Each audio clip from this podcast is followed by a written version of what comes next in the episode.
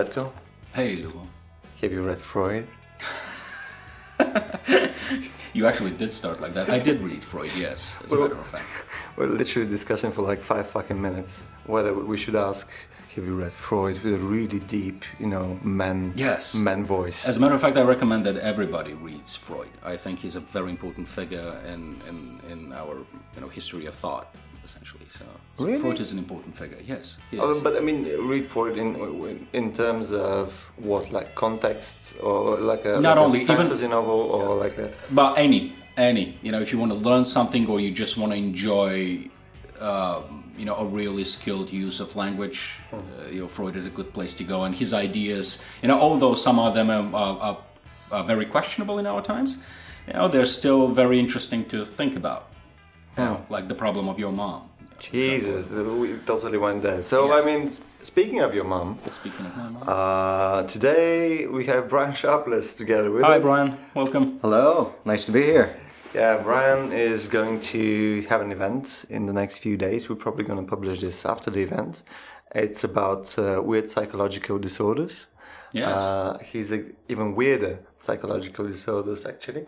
So um, he's one of those guys uh, that uh, sits on a comfortable chair while you lay down. In at least in my mind. yes.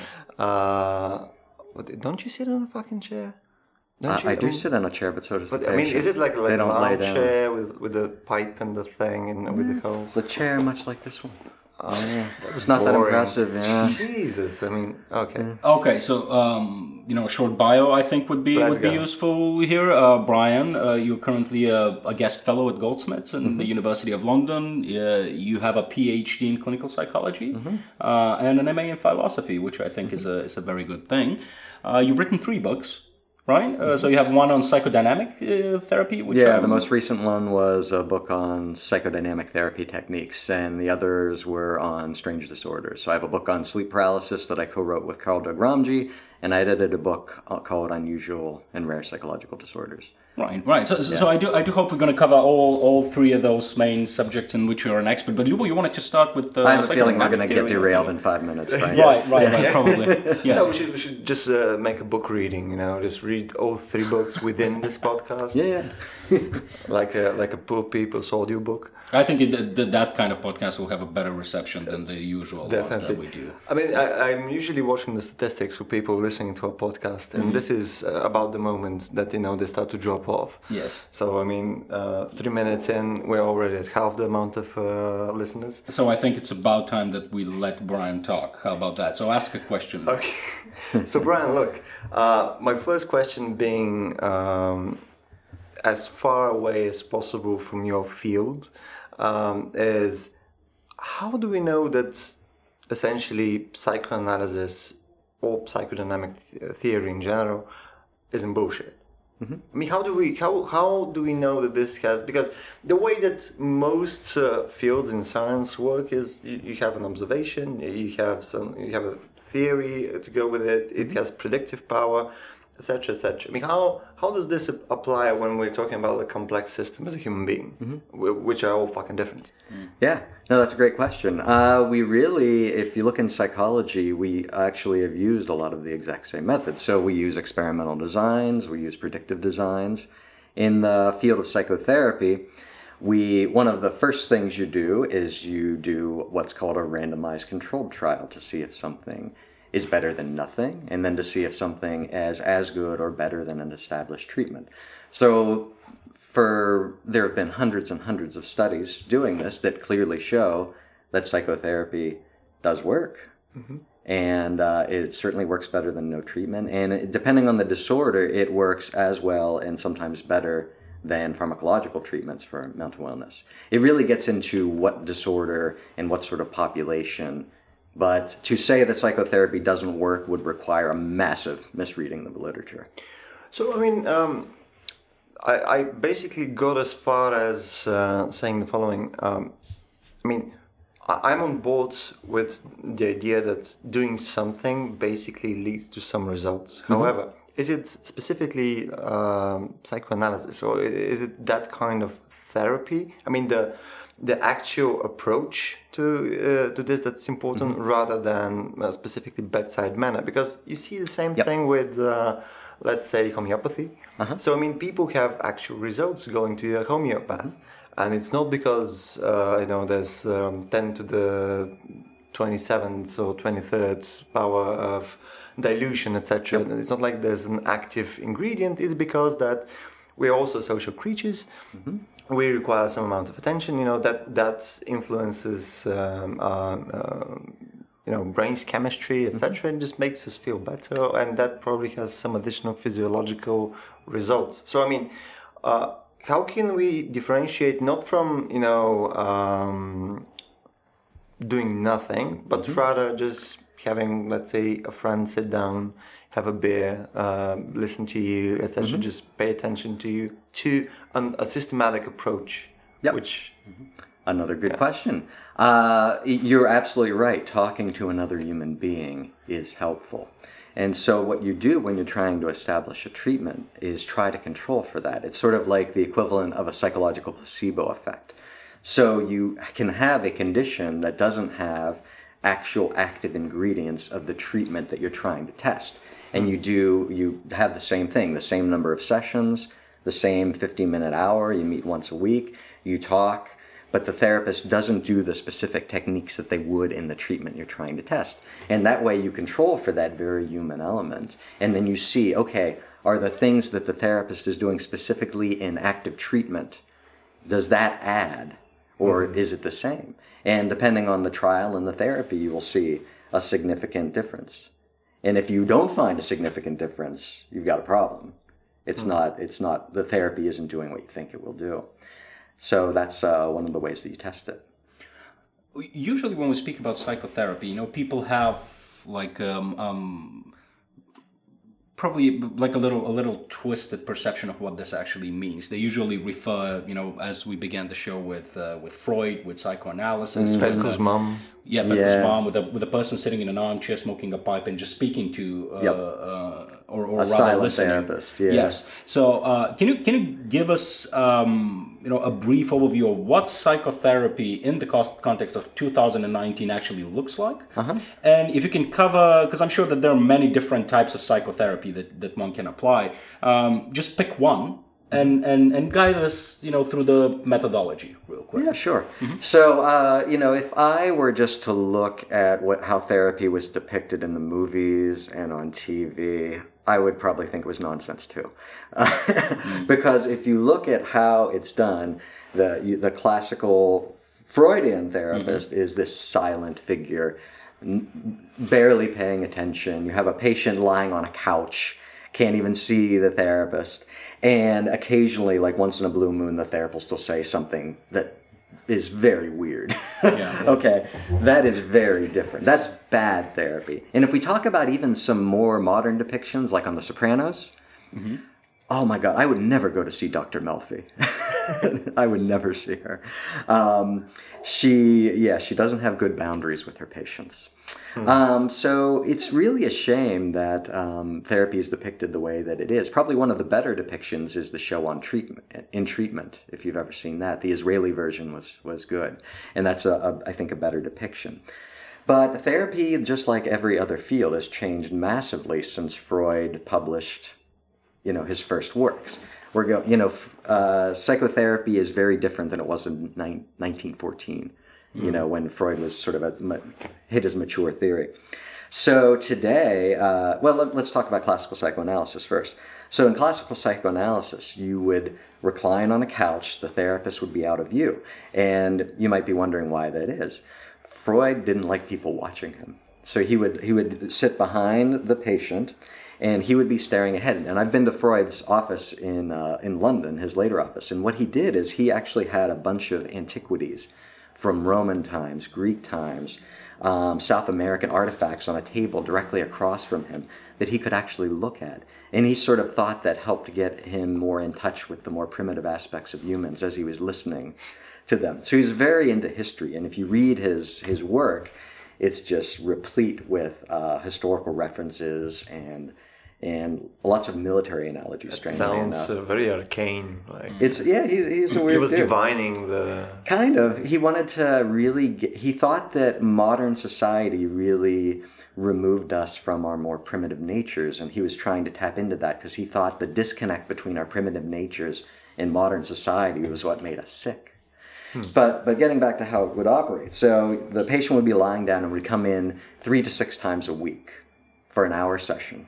Okay. That's a big big investment of time and this would go on sometimes for years some of Freud's early students started playing around with shorter durations. So Otto Rank and Sandor Ferenczi thought that you could treat some problems in as little as six months.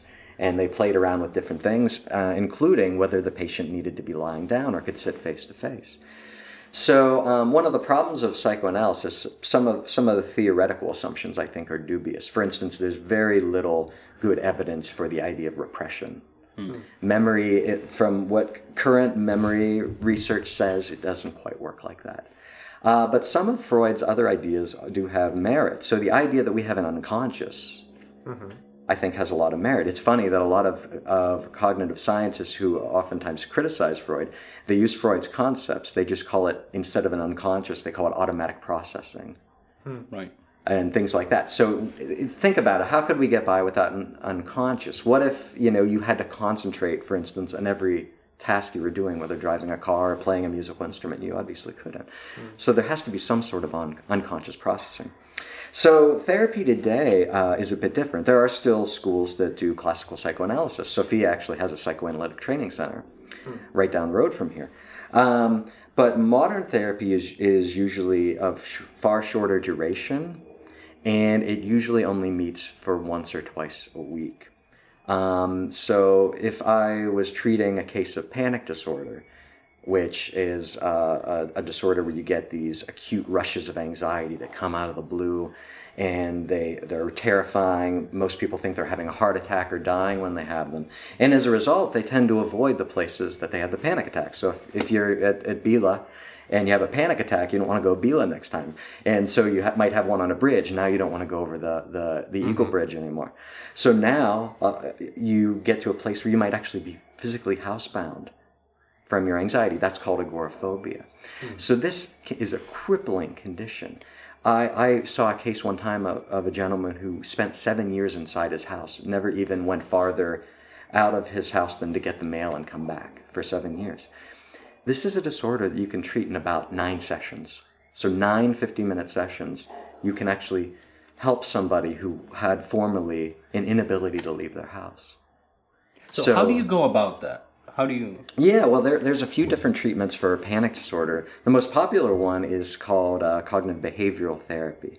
And the way you do this, without boring your listeners too much, is you, you have to teach the patient new things. The first thing you have to teach them is, and this is a hard pill to swallow, is they're actually bringing on the panic themselves.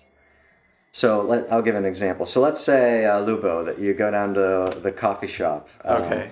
And for whatever reason, you decide to get an extra shot of espresso. And then you go about your day and you're having kind of a stressful day. All of a sudden, you're noticing, wow, my heart's beating a little faster. Huh, that's a little weird. You know, and then now you're paying more attention to your body. And now you're like, huh, it's beating faster now. I wonder what's going on. You know, I'm, eh, maybe I'm maybe I'm sick. Know, I just read something on heart attacks. I wonder if I'm going to have a heart attack. And now you're completely preoccupied with your body. And very quickly, you end up spiraling your thoughts and, and you've got this vicious cycle between your thoughts and your physiological reactions and you wind up having a misfiring of a fight or flight response. And you have a panic attack which is an intense rush of anxiety associated with um, catastrophic thinking. So I'm, I'm, I'm having something bad happen to me along with sweating heart racing hot flashes cold flashes all these things. And so these things feel like they come out of the blue, but once you sit down and start talking with someone, there's a very clear linear pathway to how someone gets into a panic attack. They actually don't happen out of the blue.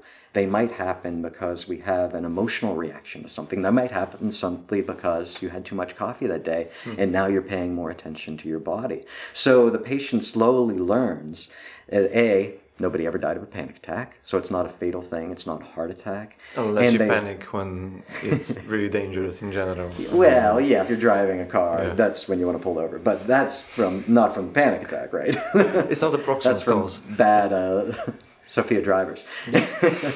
but um, so yeah, you teach the patients that, and you actually have them bring on a panic attack in the room.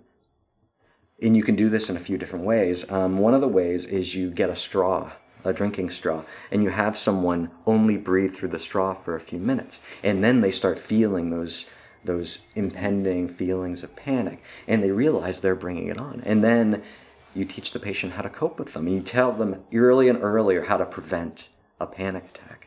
So it, it starts out something that's completely out of the blue and uncontrollable to becoming more predictable to eventually really being in uh, an inconvenience that I clearly can stop when I want to. And in a very brief amount of time. And we've had um, dozens and dozens of studies on treating panic disorder, and it's really one of the more successful treatments with about, uh, depending on the study, like 60 80%. So Right. is it is it more of a than like a breathing exercise then that you're yeah, I'm, teaching? I'm obviously oversimplifying. Yeah. There's there it's it's a whole uh, you you work on you work on exercises. You work also on your thoughts because a lot of panic is brought on by by you and how you think about things and how you you um, wind yourself up and get yourself upset. So you uh, you treat um, not only the behaviors, but you also treat the thoughts. And you have people do homework every single week, so they keep track when they had panic attacks, where they happened, w- try to figure out what caused it. And so the patient is working throughout the week. And really, the 50 minute session is to really uh, Just have a tune framework. things. Yeah, yeah, the patient really um, does a lot of the work in that treatment. Yeah. And same with depression. There, depression is something that you know people kill themselves over. So it's a, it's a terrible disorder, and a lot of people don't know that it's it's really a, a very treatable condition with psychotherapy or with medication. No, I'm guessing it's not necessarily like one condition. I mean, probably there's like a like a palette of. Uh, Yeah, that's that's an astute point. I, I, I like to think of depression as almost like the a fever. It, it can occur for many different reasons and uh, many different causes, but regardless, you got to get the, get rid of the fever. So with with depression, if you're treating it from a from a cognitive therapy standpoint, you um, teach the patients to think more realistically. So I, I'm sure everybody that's listening to my voice right now knows somebody who is depressed or was depressed themselves, right? Hmm. It's a normal human condition. I've been depressed. It's hmm. I'm yeah. depressed right now. Yeah, well, I'm also depressed sitting in the room with you, but that's another story. but but so, what what do depressed people think like? I suck. Everything sucks, and it's always going to suck. So everything has that negative tinge, and so all their experiences are colored by this this negative image of themselves that's unrealistic. If you talk to someone who's depressed, it's like they're the most amazingly bad person that's ever existed. Right. You know, they are they are just uh, on a they're qualitatively different from other people just in how bad they are.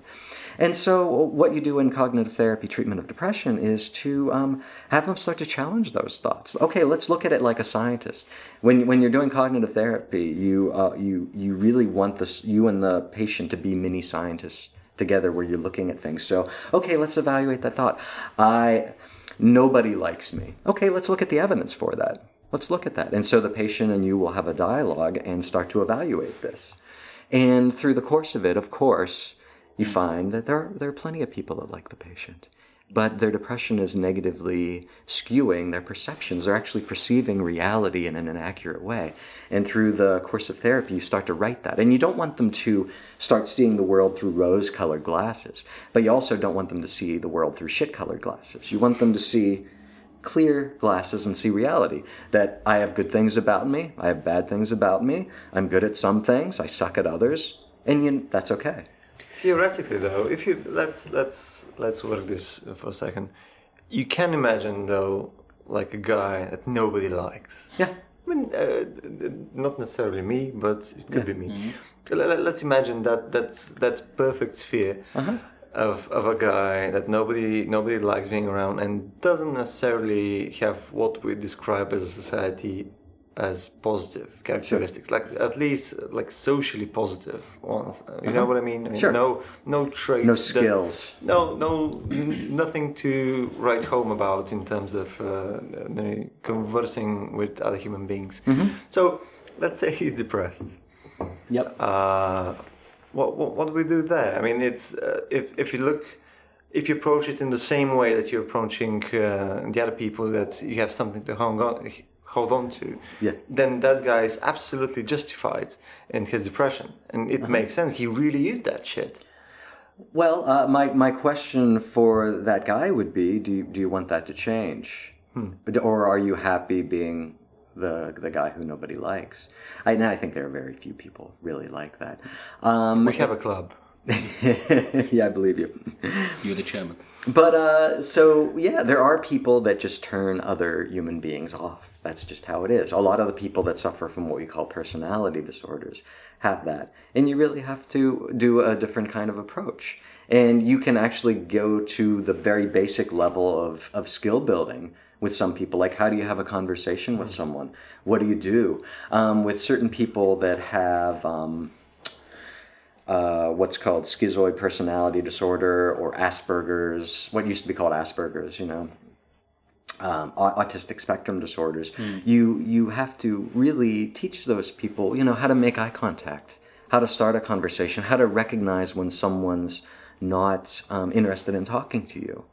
And trying to disengage, how to keep a conversation going. So you can teach those skills as well. Um, and I want to mention another thing about one other thing about depression, um, and then I can go on about that. But another thing you do is when people are depressed, they end up lying around the house, playing video games, really doing nothing except sitting with their thoughts. That's actually the the worst thing you can do. Because what we found through scores of studies is that depressive rumination builds on itself. So if you're sitting there with your own thoughts and you're just, I I suck, this is terrible. The best thing you can do is get up, do something. Go exercise, go take a walk, do anything except be left alone with your thoughts because they just build on each other and feed on each other. So make lists. If you're, if anyone's out there depressed right now, make lists of little things to do, even if it's simple as just go to the store or, um, you know, take a walk, do something because you've got to break up those, your thoughts.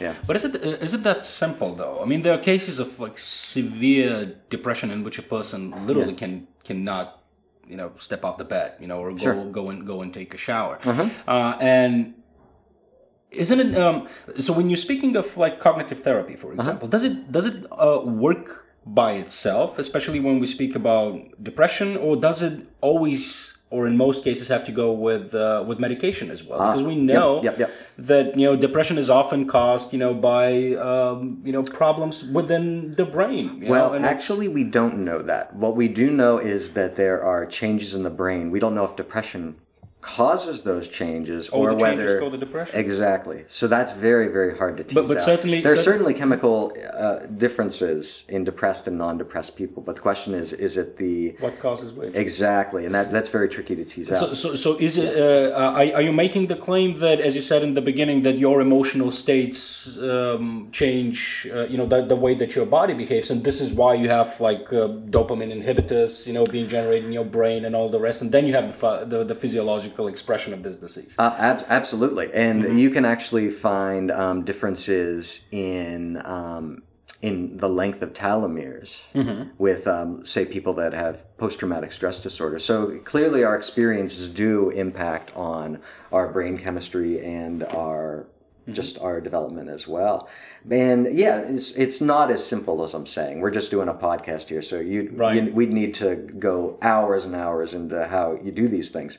But I just want to kind of give a general synopsis. So with the treatment um, for depression, especially, you can treat it just with psychotherapy. And in fact, the evidence that um, let's say selective serotonin reuptake mm-hmm. inhibitors, so things like Prozac, Zoloft, things like that, the evidence that they work for mild and moderate cases of depression is not that good. In fact, they do work, but they are far more effective the more depressed the person is. Mm-hmm. So mm-hmm. with severe cases, that's where the drugs really come in come into their own and do really effective stuff. And psychotherapy, it works across the board for the mild, moderate, and severe cases. And if I was treating someone with very severe depression, especially someone that was suicidal, I would want them to get a medication consult. I'm not an right. anti-medication psychologist. I think they're very useful, but some of them are, um, frankly, overprescribed and. Uh, can be dangerous. So one of the drugs, some of the drugs that are often used to treat panic disorder are benzodiazepines, which are very effective. Like let's say Lubo, you were afraid of flying and you mm-hmm. you um, wanted you had to go, to Germany for an important trip. You could take a benzodiazepine a little bit before the flight and you get by, feel a lot less anxious. So it can, they can be very helpful. But if you use them a lot, they can be addictive and they have a similar effect to alcohol that you can abuse them and get high off of them. Hmm. So um, those are, well, so that's one example, one way drugs can be a little bit dangerous. You have to be careful on, on whether you give them to someone, for instance, with a substance use history. But they can be very effective. Uh, would you say that, for example, those kind of medication also assist the whole opioids uh, epidemic in the U.S., or is it like a side issue? I think it's more of a painkillers kind of issue. It's not so much. Yeah, benzodiazepines aren't aren't in that class, mm-hmm. but um, but certainly people that abuse opioids, if they can, they will they will get benzos as well. Mm-hmm. So it's like a happy meal, essentially. yeah, it's a, it's a, it's a big problem in the U.S., especially in smaller states like West Virginia. The opioid, yeah, it's it's a crisis. It's a legitimate. Crisis. Okay, so I mean, uh, a few a few of your points just you know sprang like a bunch of questions. So I'm not really sure where to start. Yeah. From. So one of the one of the first things is because we already approached the you know the question of whether uh, depression is caused because of some kind of you know uh, routing issue in the brain basically mm-hmm. or, or, or vice versa yeah.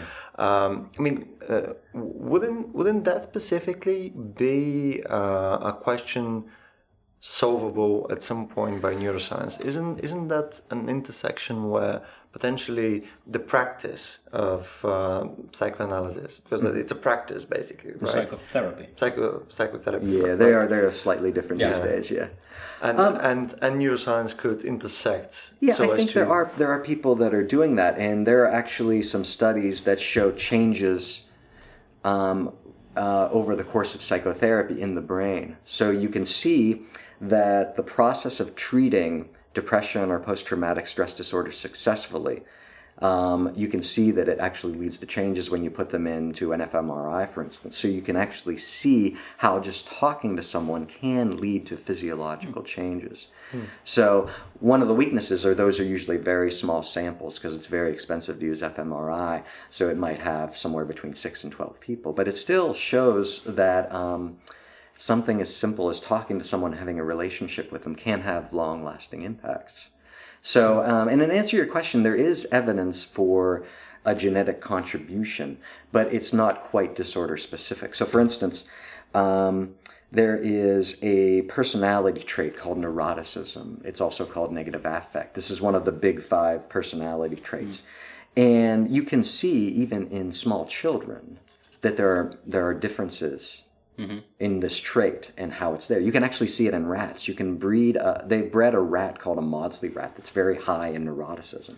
And what neuroticism essentially means is that an organism that's high in neuroticism will get activated very quickly and it stays at that higher level of activation than an organism that doesn't have that trait.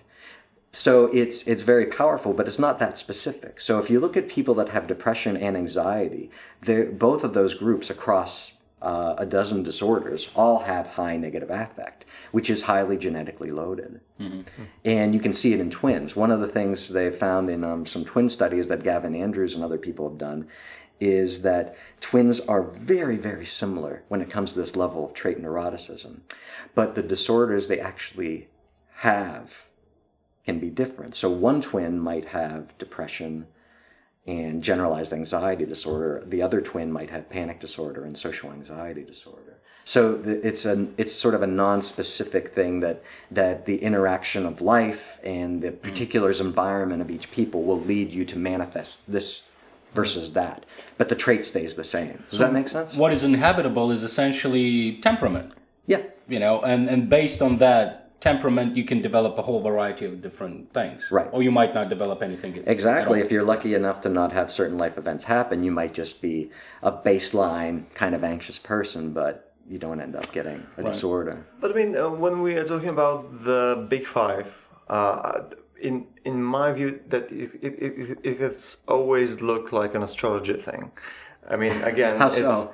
because I mean, it's um, you you have those characteristics to begin with, and they're always there. They're unchangeable, as far as I know. No, you can change And personality. Yeah. No, but I mean the, the you have a definition, and the expression of that definition changes over time, not the definition itself, right? Or I'm misjudging it. I'm not sure I follow you, so maybe Oh, tell me a little say more. okay. So let's say That was a therapist question. Tell me a little more. okay, let's say like neuroticism or etc. all have numerical values.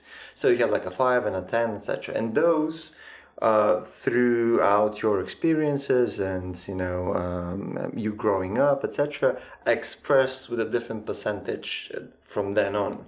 So I mean that it's not like a like a flat value. You're this amount of neurotic forever. No, of course but not. rather you are that kind of uh, personality and then the different bits of that personality expressed in different proportions that's how i always understood it Mm-hmm. and it has always struck me as oh you're a libra you know i mean it's it's it's always the same thing like an immovable uh, Mm. overall character that you have that has slight variation depending on what kind of day you're having Um, I would not agree with all of that, but certainly it's it's hard for people to change. But obviously, people can change. Why would I do what I do if if personalities can't can't shift and be altered? i mean that, that's, the, that's uh, the issue that i have And in, in the way that um, you that the Big Five model has been extracted, it was through uh, a bunch of factor analytic studies that actually reduce a large number of variables to these five reliable traits that have been replicated across labs, across studies, across decades, even. Can you quickly just up- outline who they were? Were they introvert, extrovert? Uh, Are we No, about those are ones? old ones. Uh, those are the old ones. Um, so you've got um, the the abbreviation is NEO-AC. So neuroticism, extroversion, openness to experience, which is sort of your willingness to try new things. Mm-hmm. Someone high in openness to experience likes to try new foods, likes to uh, do things that are sort of outside the norm. And then eh, the A is agreeableness. So mm-hmm. how agreeable you you are. So someone very low in agreeables is might not be the most fun to Right. work with, for instance.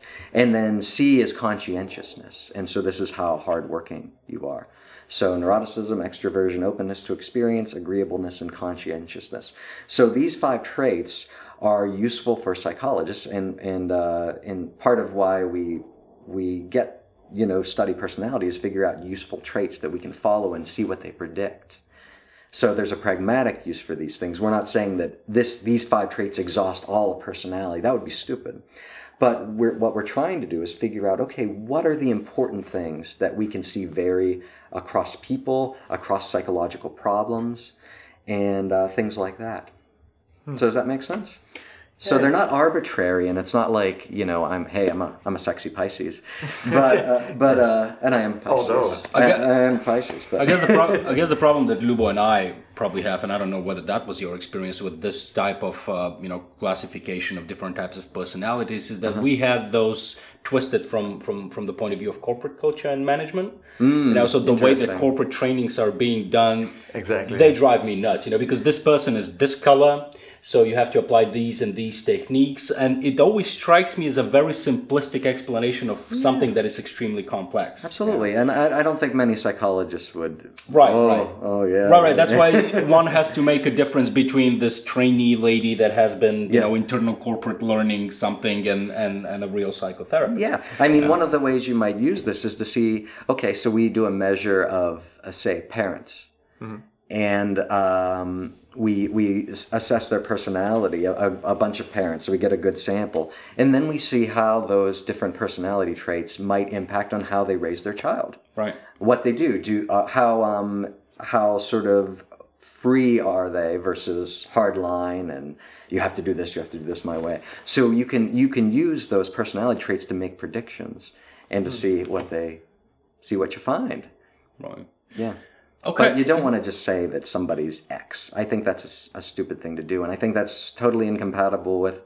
the ethos of being a psychotherapist. You, you, I don't want, I don't want to assume that myself or anybody else is just static and never changes. That's that's. But still, it's a useful framework that Yeah. you work inside, and it, yeah. I think this, it's it's just a tool that scientists uh, Yeah, use. and it's and it's an imperfect tool. Obviously, this is influenced by um, lots of things. Yeah. culture, cultures are course, different. yeah. Yeah.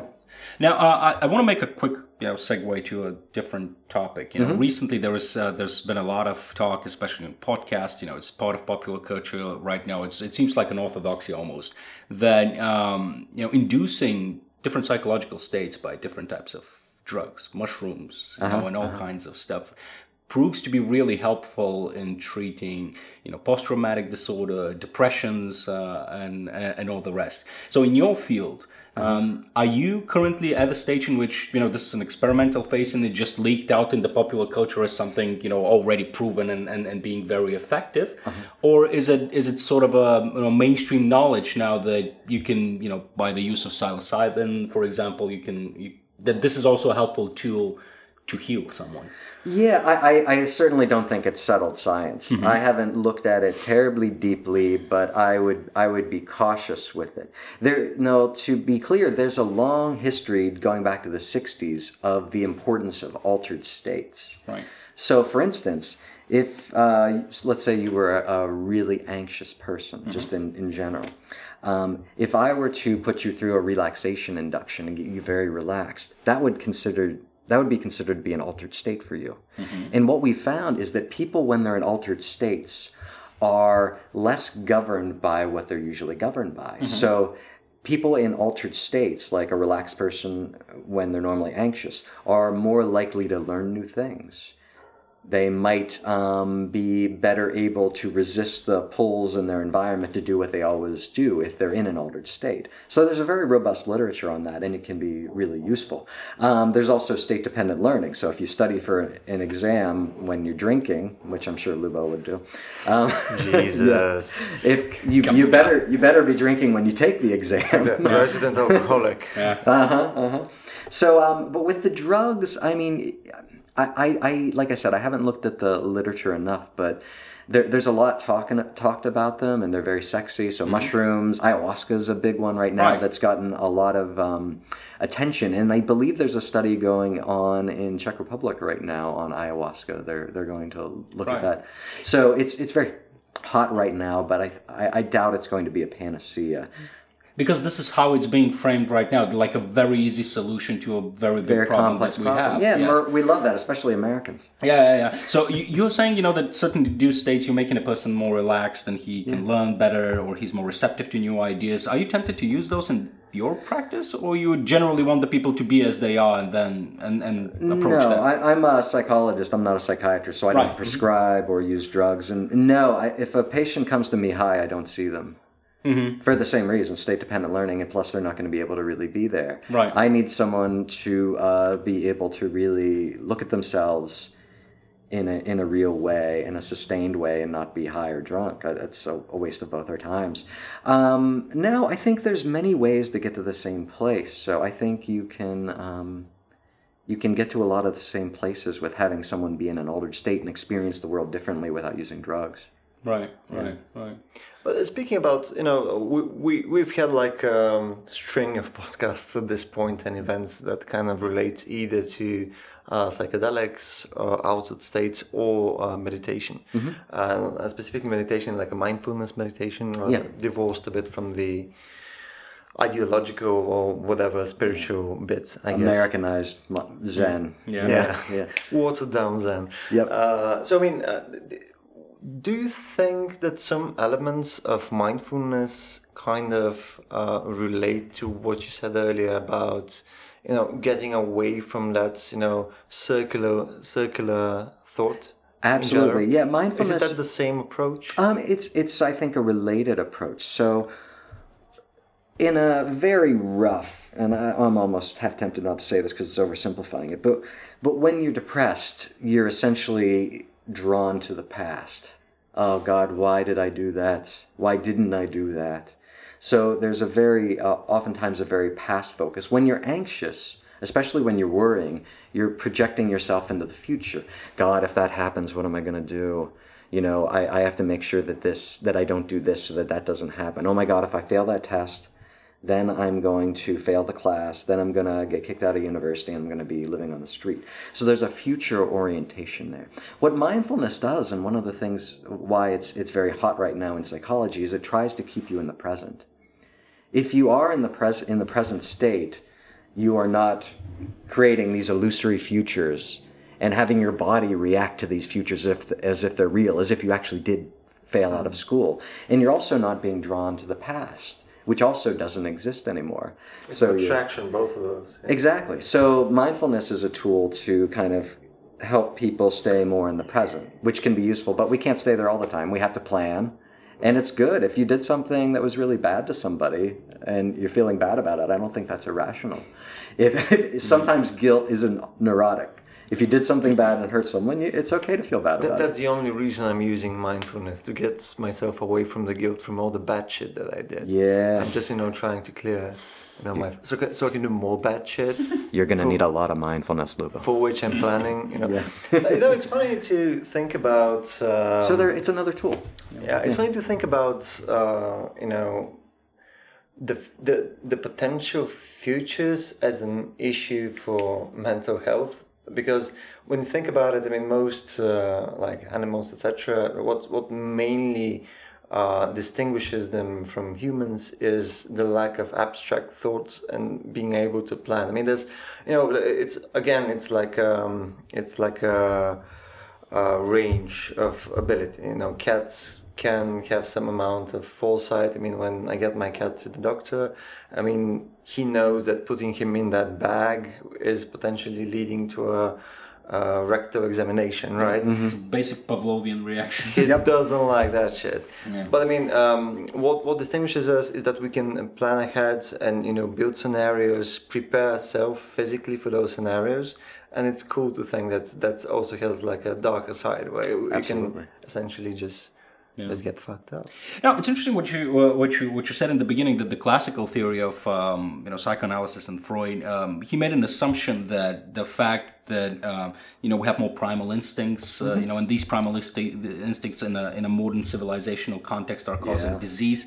Now don't you think that there is some merit to that because you know, our brains are essentially like what 500,000 years old. You know, we have inhabited a completely different environment from most of our uh, of, of, of our history. Almost, we can safely say 99.9 percent of it. Mm-hmm. So, uh, do you think that uh, really most of the uh, of the you know socially negative phenomena that we that we observe is exactly because of that? It's not natural to sit in an open space office and stare at a thing. You know? Yeah. Uh, you know, most of the things that we do are extremely unnatural and, and, and they make us unhealthy. And that's, that's a very intuitive conclusion that I think everybody reaches at some point. You know, yeah. we are meant to sit around a fire, move a lot, you mm-hmm. know, talk, mm-hmm. you know, and, and, and, and do completely different things than, than, than we are doing right now. So do you think that there is some merit in this? Uh, uh, in this yeah, thing? I do not think Freud was crazy on all things. I think he yeah. was a very bright guy. And I think it's hard for some people to listen to what Freud says because we don't like what he's saying. But right. from my standpoint, God, what if it's true? Mm-hmm. So um, there's a famous quote, and I'm not going to remember who said it, but uh, there were essentially three great disturbers of mankind. So Copernicus, Copernicus, yeah, Copernicus comes along and shows us that, well, humans are not the center of the universe. The sun doesn't revolve around us, we revolve around it. Mm-hmm. Then we've got the second disturber to come along. And it, do you want to guess who that was? I don't know, Newton? No, close. Uh, Darwin. Oh. Yes. So Darwin comes along and says, not only are you not the center of the universe, but you're an animal, mm-hmm. just like any other. You know, you might be a bit smarter, but you're slower, you have less hair. Well, actually, mm-hmm. all three of us, we're all oh. three bald men here. We have a lot less hair. And we all have facial hair. That's weird. But anyway, so so Darwin comes along, says that, and then Freud comes along. And the thing about Freud, Freud was a cheeky bastard. He actually added himself to this list. and yeah. he said that I am essentially the third disturb, disturber because not only are you not the center of the universe, not only are an animal just like any other, but you don't know yourself You think you know yourself, but you don't. And so Freud wanted to drop us down off of our perch of human specialness.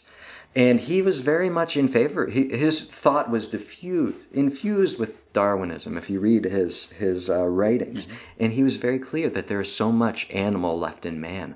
But in his time period, he saw people not recognizing that. Oh God, we could never have wars like that go on. And then what happened? Uh, Yes. in uh, 1917. so, and, um, you know, he, you see people in trenches that are, are clubbing each other to death with guns that ran out of ammunition. These prim, proper people who thought they were so sophisticated and are, are eating these lovely foods and listening to sonatas are, are literally killing each other like apes. And so Freud was like, you know, this is this is how we are. And if you don't recognize the fact that you have the massive capacity for aggression, uh, for extreme sexual desires, if you don't recognize that, you're going to be driven by them and you're not, and you're going to be surprised and you're not going to be able to stop yourself once you get into these situations. Um, f- like World War II, he, he had several family members were killed when the Nazis took power. He was very clear with humans' capacity is evil, and he thought it was almost ridiculous that we didn't recognize that we were capable of such atrocities. The question is who are, who are we? Because this to me this seems to be a very um, European slash Christian type of worldview and problem. Um, I guess what I'm saying is that if Darwin, uh, you know, was born in Eastern China, you know, in the whole cultural context of you know Buddhism or the way that you know these cultures see see the world, he would he would have been much. Uh, it would have been much more easier for his ideas uh, to come about and, and to, to be accepted as a mainstream because in many cultures people like intuitively accepted they're part of uh, of nature and, and the animal world and all of that. I think it's it's a very uh, it, it's a product of our christianity you know this this exceptionalism idea. I think it's it's a very much a product of this western uh, Western type of, um, yeah, you know, putting the, the human in the center of the universe More like non-Eastern, by, by the M- way. more non-Eastern, but but also non-African, non-Native American, non. I, I I think that the universe, the, the the human universal experience across the world, if you exclude the Christian and, and the monotheistic uh, religions, are actually more in tune with with what we already know. That we are animals, we have primal instincts, we're part of this whole thing, and etc. Uh, so I, I'm just hesitant. In, yeah. I'm just hesitant in using the term "we" as humanity were resistant to that because I'm not sure whether this will be equally true. That's an interesting cultures. point. Yeah. Um, and yeah, we don't know. Sadly, we don't have a lot of writings from a lot Right. of people to really have a sense of how do we view ourselves as people? What does it mean to be human? I would love to know that. Like, Yeah. like to find like um, someone from like 11th century Africa and find out like what they would really think this this means to be. Right. a person.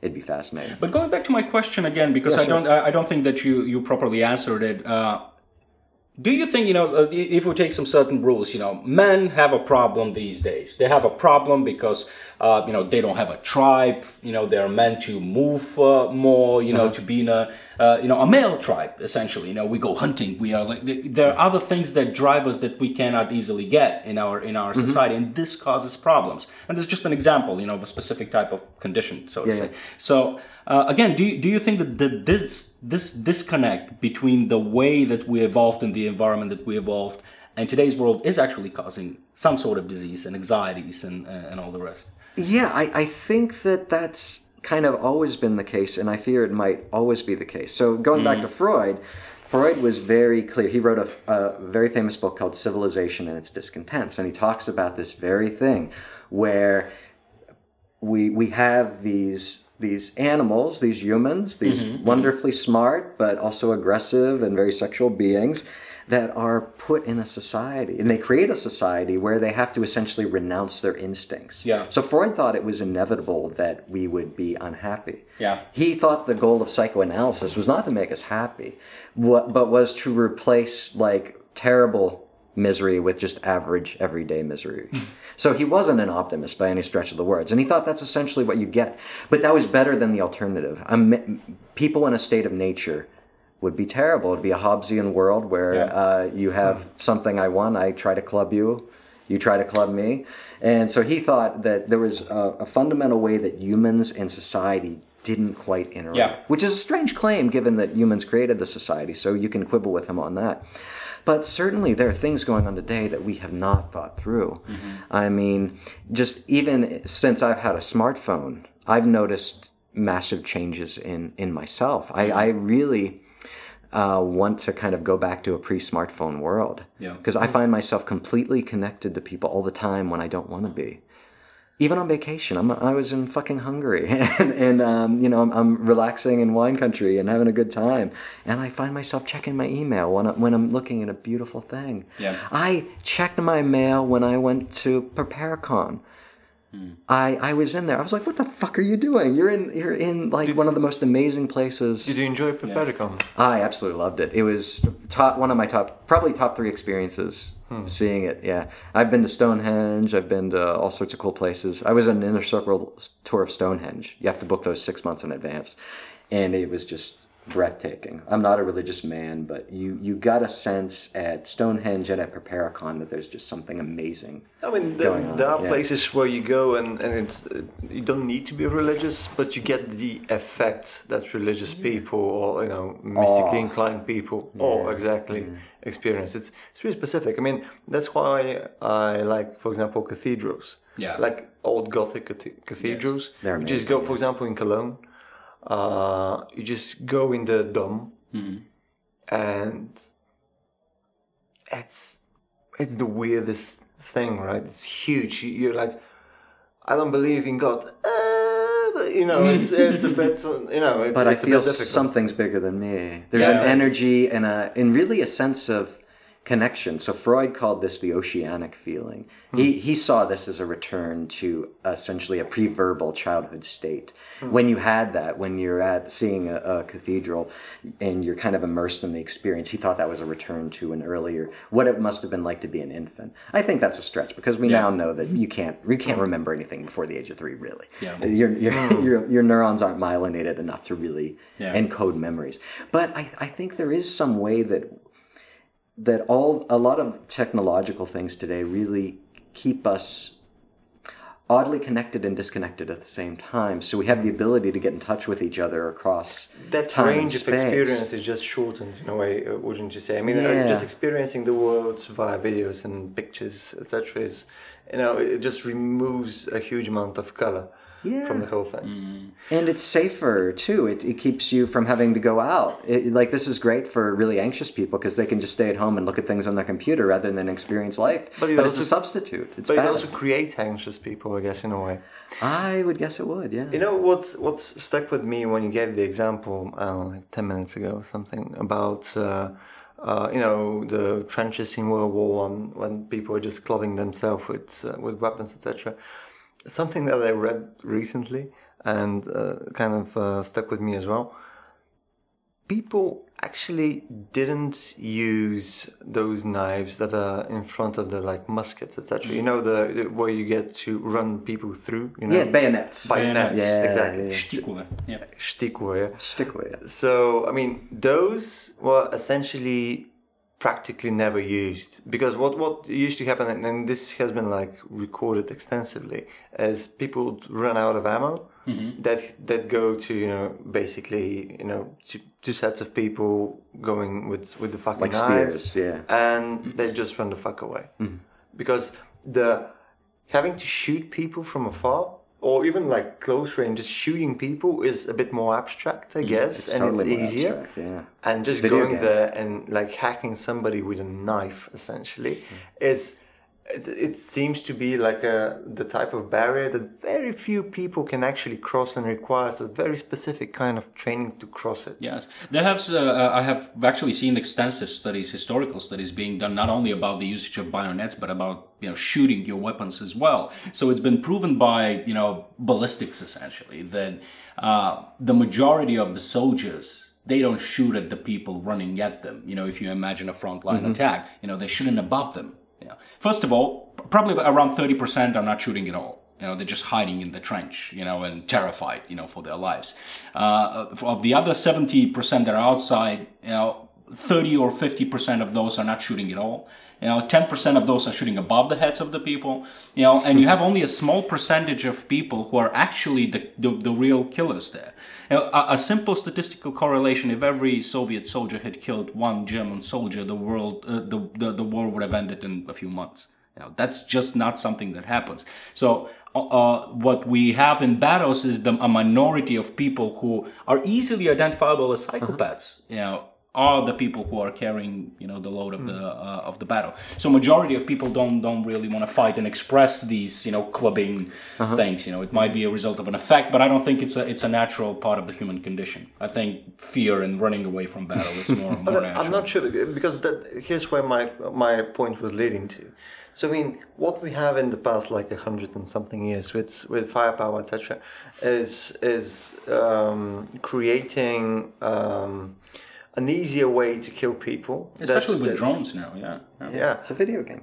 Exactly. So it's it's it's easier to externalize it, but when when you go back like I don't know like five hundred years or more, uh, you basically uh, go to a place where people had to hack themselves to pieces with swords and knives and fucking pikes and halberds or whatever. Yeah. Not even So- nice steel swords. They were like made Rusty, of just had. Rusty, hack them. horrible things. Yeah. Exactly, and I mean, those guys couldn't have faked it, right? I mean, you're you're going on a goddamn holy mission to the whatever on a horse, and you're gonna hack those infidels to death. So I mean, obviously something changed. I mean. Um, I'm not sure just the psychopaths were picked to be those guys that went and did that. I mean, at some point there was some transition from the people that were absolutely on board with hacking other people, and then something changed in society so as to make it a much more obscure thing and much more not not okay, and the value of human life was higher or something. Mm-hmm. Yeah, I mean, if you think about Western culture, we spend a lot of time and money avoiding the idea of death. Think about um, how how many people do you know have actually killed an animal that they've that for food. So what do we do? We go to the grocery store. We see it's all neatly packaged in plastic Yeah. and it's ready to cook. Might be already marinated.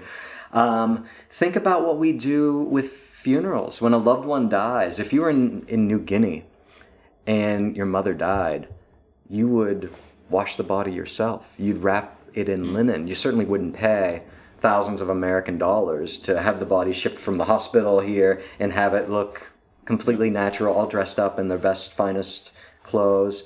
So I think there's a very strong discomfort with death that re- really keeps us away from the real reality of life sometimes. Hmm. And so there's an enormous, I mean, think of how many industries are, are really there that that make life a lot less messy. Yeah. If that makes And that, sense. and, and that even makes makes us even more terrified than, than death because you know death is something commonplace. You know, it's just now outside of our view. you know. and you it, you avoid facing it at your peril. Right, right. Freud and Nietzsche and a lot of um, Heidegger, a lot of this really smart people. Funny, they're all German, uh, but but they were all unanimous in the fact that to be a, a, a fully functioning adult, you can't avoid the thought of death. You have to think and face the fact that you're only going to be here and you, you don't do it at your peril. So when I was training, when I was on my internship, I was working in a palliative care unit. So we were doing psychotherapy with patients with cancer and their families. And you see just amazing stuff. You see people that really had never thought about themselves dying until they really got a terminal diagnosis of cancer. And you see some people despairing. You see some people um, that uh, that to go to the other extreme, they're like, I'm at peace with it. I've, I've lived a good enough life. I'm okay. I'll be okay to die. Man, could you imagine getting to that place? No, I am. I am not. I am not at that place right now, and I've spent a lot of time thinking about death, probably too much. I think I'm as far away from that place as possible. Yeah, but because you think you're immortal. I am. Yeah, you are like a child in many aspects. A man and this child. is just one of them. Yeah. He, he's a child in many aspects. Yes. Yes, well, just you know the penile aspect.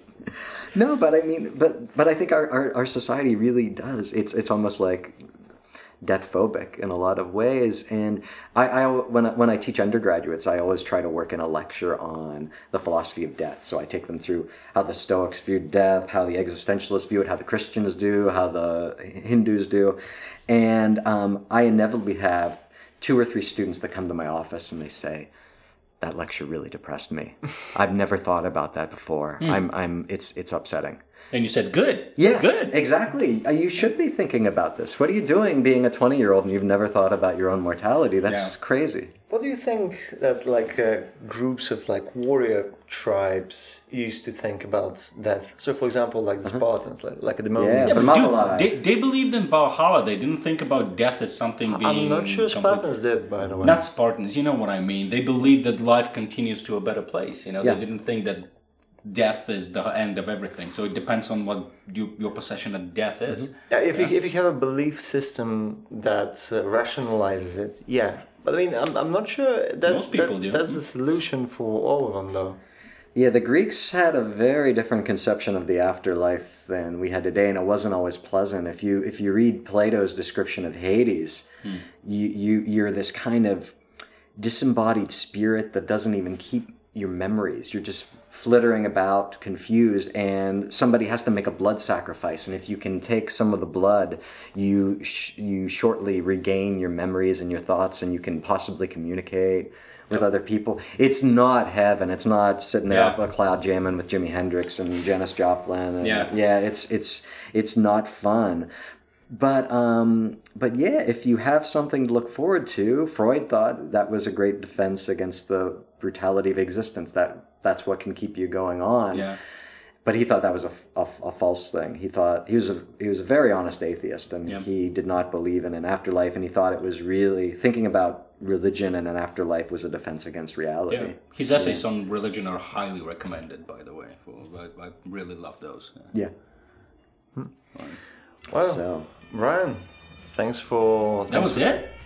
That, that, that was short. That was a whole hour, man. Yes, it, well- it just passed quickly Yes. with all the depression and the Spartans Right, and the we didn't even get to sex, people. really. No, we Yes, didn't well. really get to sex. Or, or the sacks. so, uh, uh, Brian's event is going to be in a few days. Again, this will probably air after his event. It's uh, let me just state that it's going to be about uh, uh, sex, death, and amputation, probably in that order. It's uh, I'm definitely looking forward to the second discussion that we'll be having there. Again, thank you for coming, Brian. And Oh, it's a pleasure. I like Ratio. I like Ratio. I like Ratio. It's a good. See you guys. Cheers. Yeah, bye.